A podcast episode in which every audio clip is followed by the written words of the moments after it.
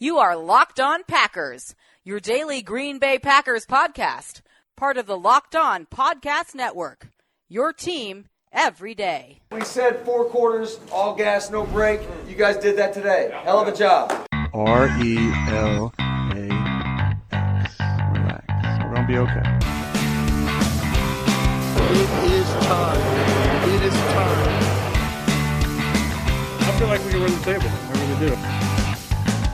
You are Locked On Packers, part of the Locked On Podcast Network, your team every day. I am Peter Bukowski, and I cover the Packers for SB Nation and Packer Report. I cover the NFL around the internet, and you can follow me on Twitter at Peter underscore Bukowski. You can follow the podcast on Twitter at Locked On Packers.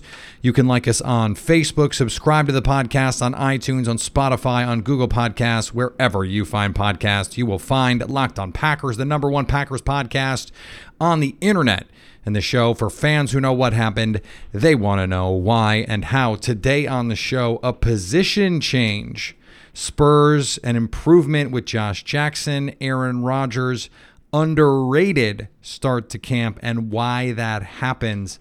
Plus, uh, a little bit of insight into some issues with the NFL's COVID testing program and how it could potentially affect the NFL season. We will get to all of that. But let's start with Josh Jackson. Going into this season, the Green Bay Packers were going to have a decision to make about the future of the cornerback position, and it started with the decision to let Chandon Sullivan take that slot corner position from Tramon Williams, who played so well last year. Tramon Williams still currently a free agent, still someone certainly Green Bay could look to add if injuries happen. But beyond this season, they didn't know what would be opposite Jaire Alexander. Even if Chandon Sullivan works out in the slot, he's probably not a boundary corner. You have Kevin King, you have Josh Jackson, you have Ka'dar Hollman, and in King and Jackson, you have significant resources that have been poured into that position. And frankly, we don't know much about either of those players. We've seen Kevin King much more. Certainly, he has flashed more than Jackson, who has struggled for the most part in his time over the last two seasons. But He's been one of the strongest players in camp in terms of his consistency, his day to day playmaking. Every day he's making one, two, three, four plays, and he's doing it against real receivers, against Davante Adams, against the size and speed of Equanimeous St. Brown, and against Aaron Rodgers in one on ones, in seven on seven, and in 11 on 11. And when Mike Pettine was asked about what was different for him, he pointed out that he, it was because Jackson was focused solely on playing the boundary corner position. It was something that they had dabbled in previously to allow him to play the slot. He even played some safety last season, and that was a potential position change that had been discussed. I talked about it when he was first drafted. This opportunity okay, there's this this talented cornerback room all of a sudden, Kevin King, Tramon, Jaire Alexander, and what if Josh Jackson's best position is at free safety? It still very well may be. And when you look at what he did last season, according to Pro Football Focus, who actually list Josh Jackson at a safety because of how much he plays non cornerback positions, last season he played 22 reps in the box and 16 free safety reps. That's 38 basically non corner reps. 39 boundary corner reps. Well, Josh Jackson's best position is on the boundary. He also played 24 snaps in the slot. Go back to 2018 when Josh Jackson got off to a bit of a slow start, but then at the end of the season, especially the last month, really started to play well. He had 370 snaps on the boundary, 245 in the slot.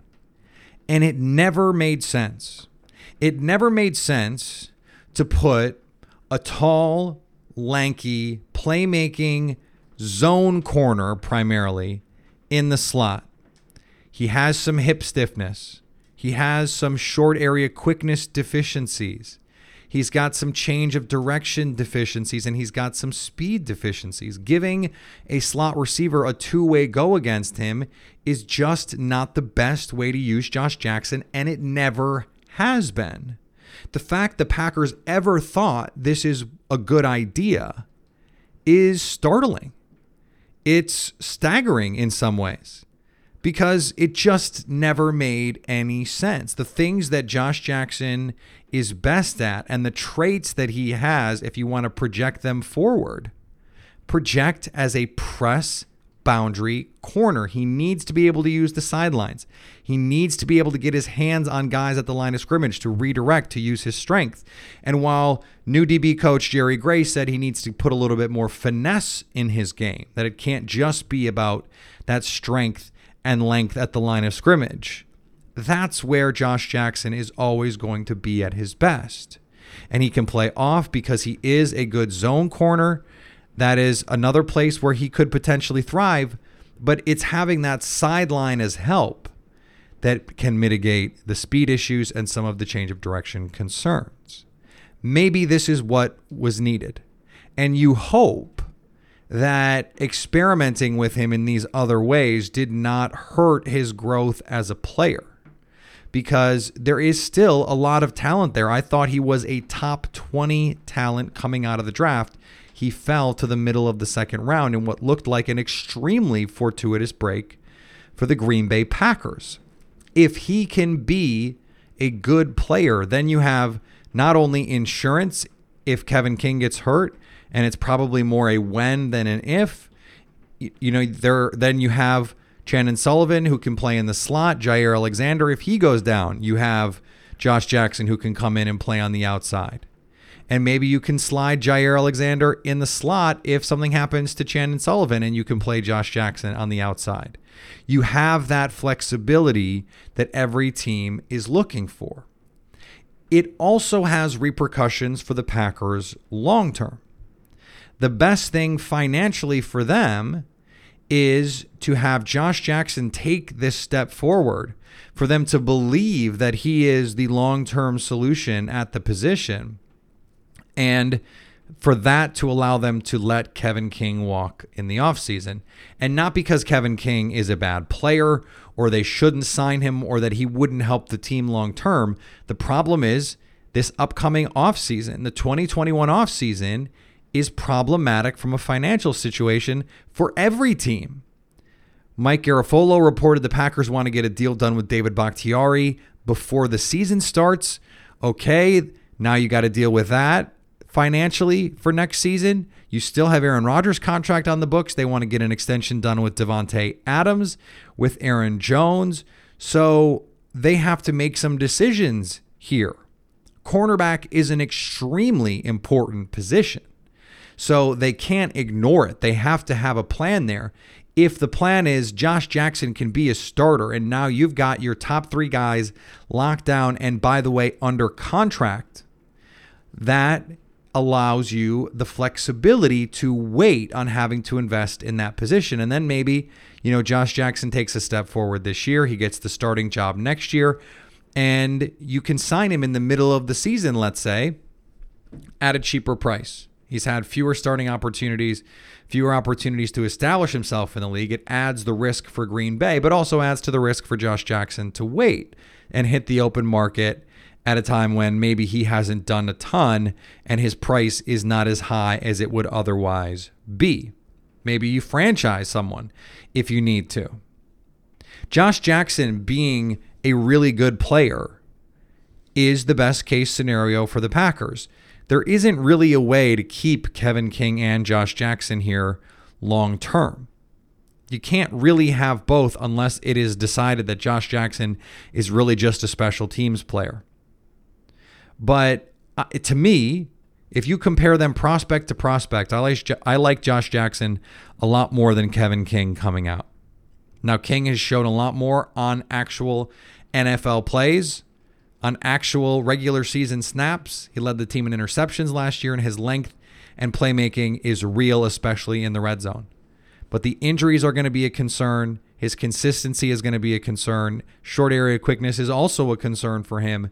So I, think Josh Jackson taking that step forward, I'll put it this way Jackson re- reaching the top of his ability to me because of his playmaking instincts is better than Kevin King reaching the apex of his abilities, even though physically he's probably more gifted.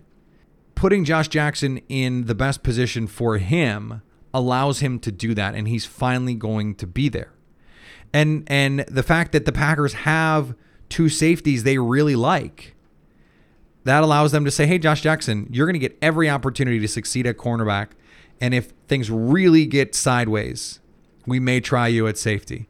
But you have Darnell Savage and Adrian Amos. It was a lot more appealing when Jackson was a rookie to say, let's take this experiment and make him a safety because the safety position was hot garbage then.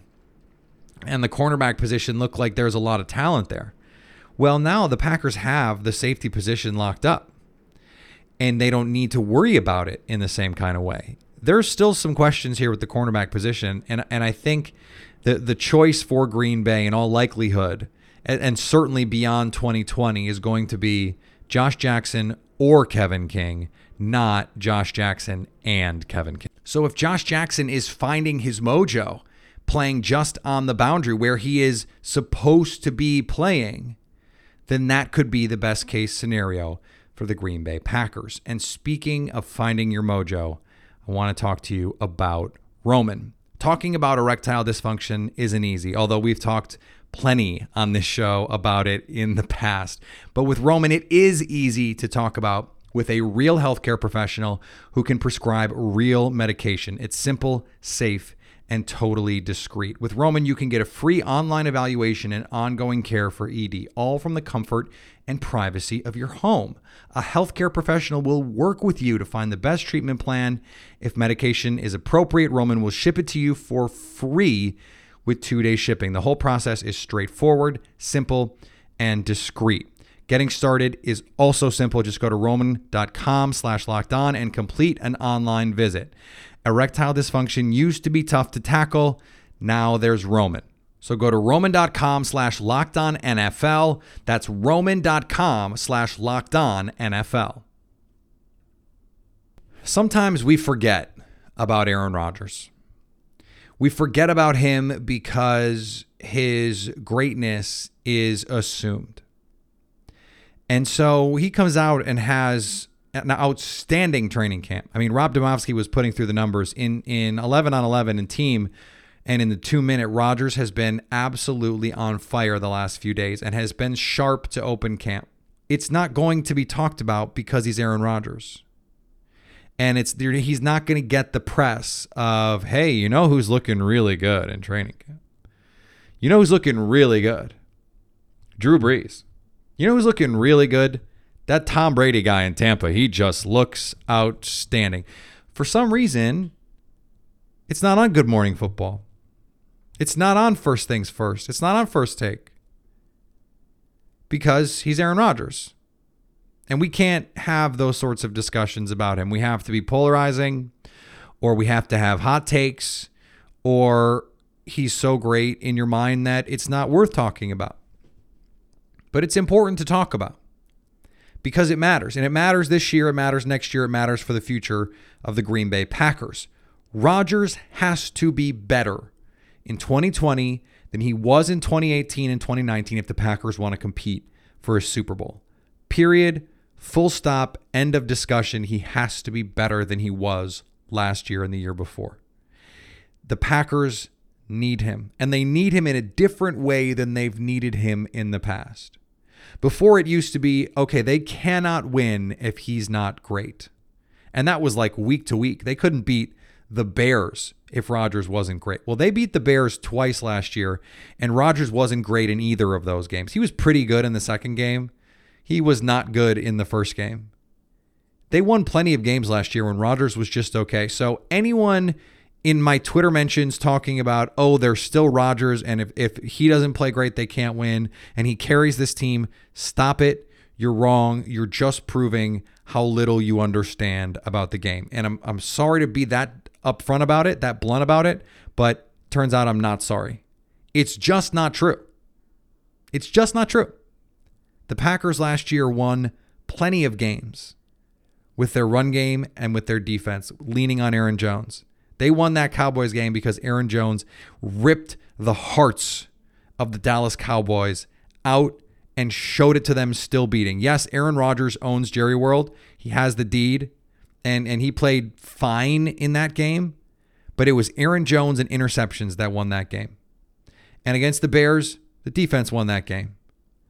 Against the Broncos, the defense won that game.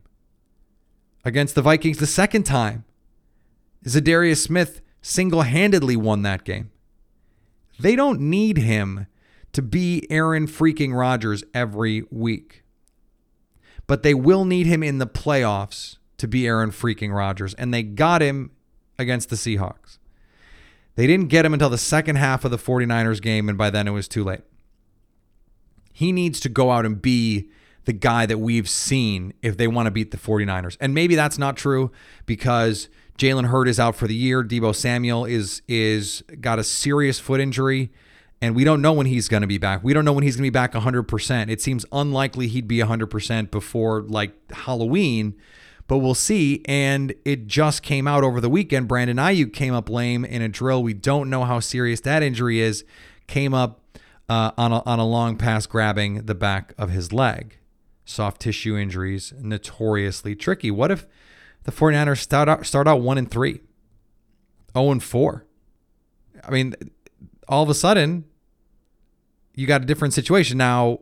No home field advantage potentially. I mean, who knows? By the time the playoffs come, maybe we can have fans in seats, and we will have playoff games at Lambeau, and we will have playoff games in the Superdome and in San Francisco or Santa Clara or San Jose or wherever the hell their stadium is that isn't San Francisco.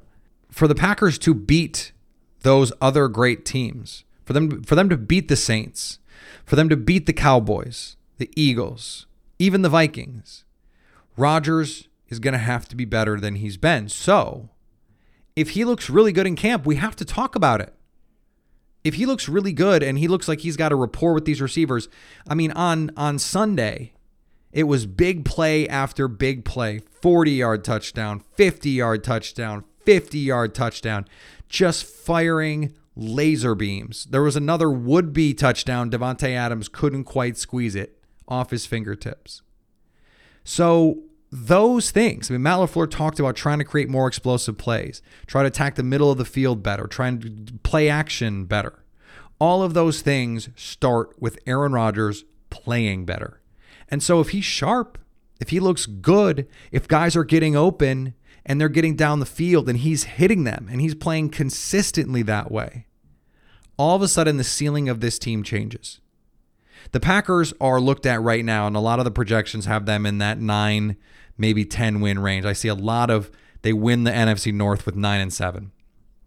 For the Packers, I think that's based partly on the perceived decline of Aaron Rodgers. And and I don't say perceived as a way of condescending to that notion. Aaron Rodgers is clearly not the player that he was at his pinnacle, at his apex which is, says more about his apex than anything else.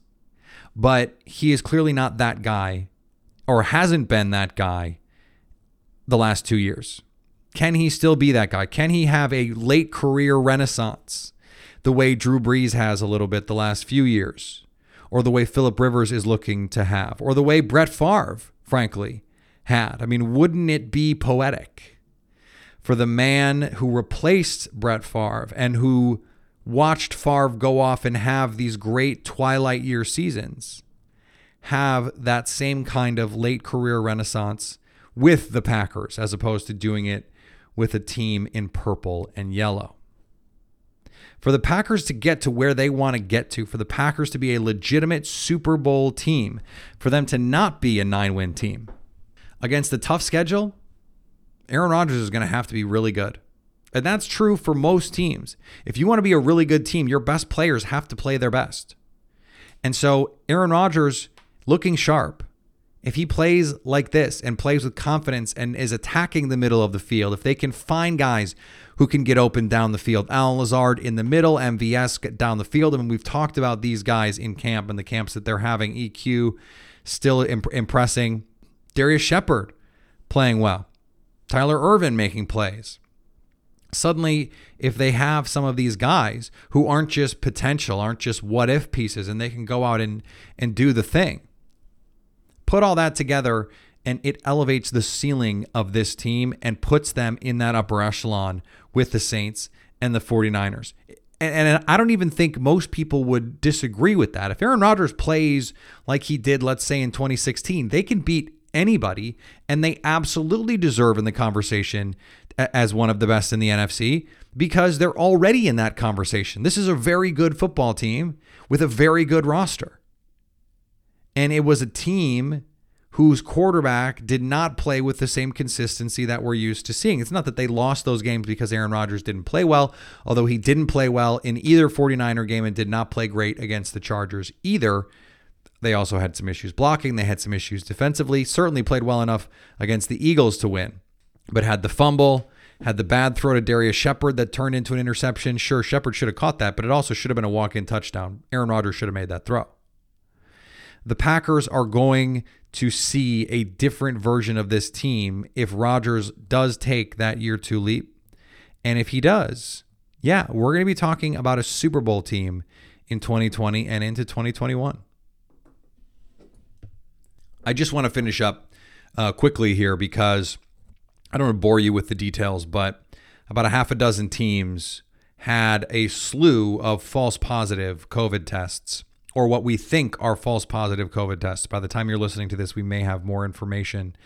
Uh, it sounds like one of the labs that they've been using has been having some issues with false positives. It's a New Jersey company, and the NFL has been very thorough with these tests. They have a very thorough testing process, and they're retesting samples, and and they are making sure they're getting this right. In August, this is not a big deal because guys can sit out a couple days. You find out, okay, this was these were false positives. They're going to take another couple tests, but they can't be at practice. Well, if this were a game, you'd have a real problem. If this was a regular season issue, now you could be having players sit because of false positives. This cannot happen. So the good news for the league, and by the way, the Green Bay was not affected. Uh, they whether they whether they were or weren't using this testing service uh, almost doesn't matter. Uh, it, it seems like it was confined to this one lab, and you have to get it fixed. You have to get it worked out. In some ways, the beauty of it is that it happened now, and it didn't happen in September, October, November because they can iron this out. They can identify the problems, they can work out the kinks, and they can say, okay, we need to either change our protocols or we need to add backstops or we need to alter the way that we do this. If you test positive, you know, rather than, you know, whatever, maybe okay, have a, have another couple tests. And if the couple of them in a row come back negative, maybe we assume false positives or we have these double testing opportunities. I mean, th- there are a lot of different things that they can do. And, and maybe just changing the lab that they're using is a good start. But the fact that they can now do this and work on it and put together a plan, okay, this is not something you plan for. What if we have one laboratory that's screwing this all up? All right, now we have a plan for that because we've seen it, we've done it, we've dealt with it. Now we've and now we've dealt with it. By the way, that's the that's the most important part is that they've dealt with it and they need to do that because the the players, the teams, everyone needs to believe in the testing. If you don't believe in the system, then you have reasons to subvert it. If teams don't think their testing is thorough, if someone says, hey, look, I feel fine, this positive COVID test is BS, and there are these issues, maybe a team is more likely to say, yeah, just, you know, just come out and practice. It'll be okay. And now it's a situation where, oh, no, they really were positive. That was a real positive, not a false positive. And now you're in trouble because now you're you're putting other players at risk when they didn't need to be at risk. Everyone has to feel comfortable with the system. So they need to get this worked out. It seems like they're doing that. I'm actually pretty surprised this has been as seamless as it has been. This is the first real hiccup, the first major hiccup, because we haven't seen, in terms of real new positives, we haven't seen it at camp. We haven't seen big numbers. I mean, there's there'll be a little group here, two, three guys here, or one guy here, a, coach, a staff member, but so far they have avoided any major issues. That has to be something that sustains in order for this season to sustain. All right, a lot more to get to this week.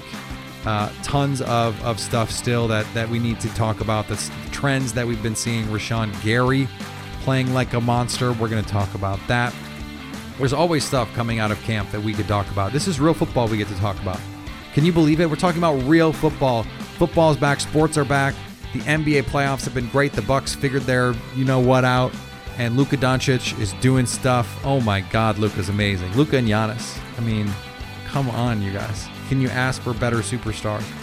This is the best time of the year because football is going to be here very, very soon. We already have them out on the field. We already see the videos and the tweets and the reports and the podcasts, and we get to our we get to be immersed in all of it. And very soon there will be actual NFL games on your TV screens on Sunday. Get excited! Follow me on Twitter, Peter underscore Bukowski. Follow the podcast on Twitter, Locked On Packers. Like us on Facebook. Subscribe to the podcast, iTunes, Spotify, Google Podcasts, wherever you find podcasts, you will find Locked On Packers. And anytime you want to hit us up on the Locked On Packers fan hotline, you can do that 920 341 3775 to stay Locked On Packers.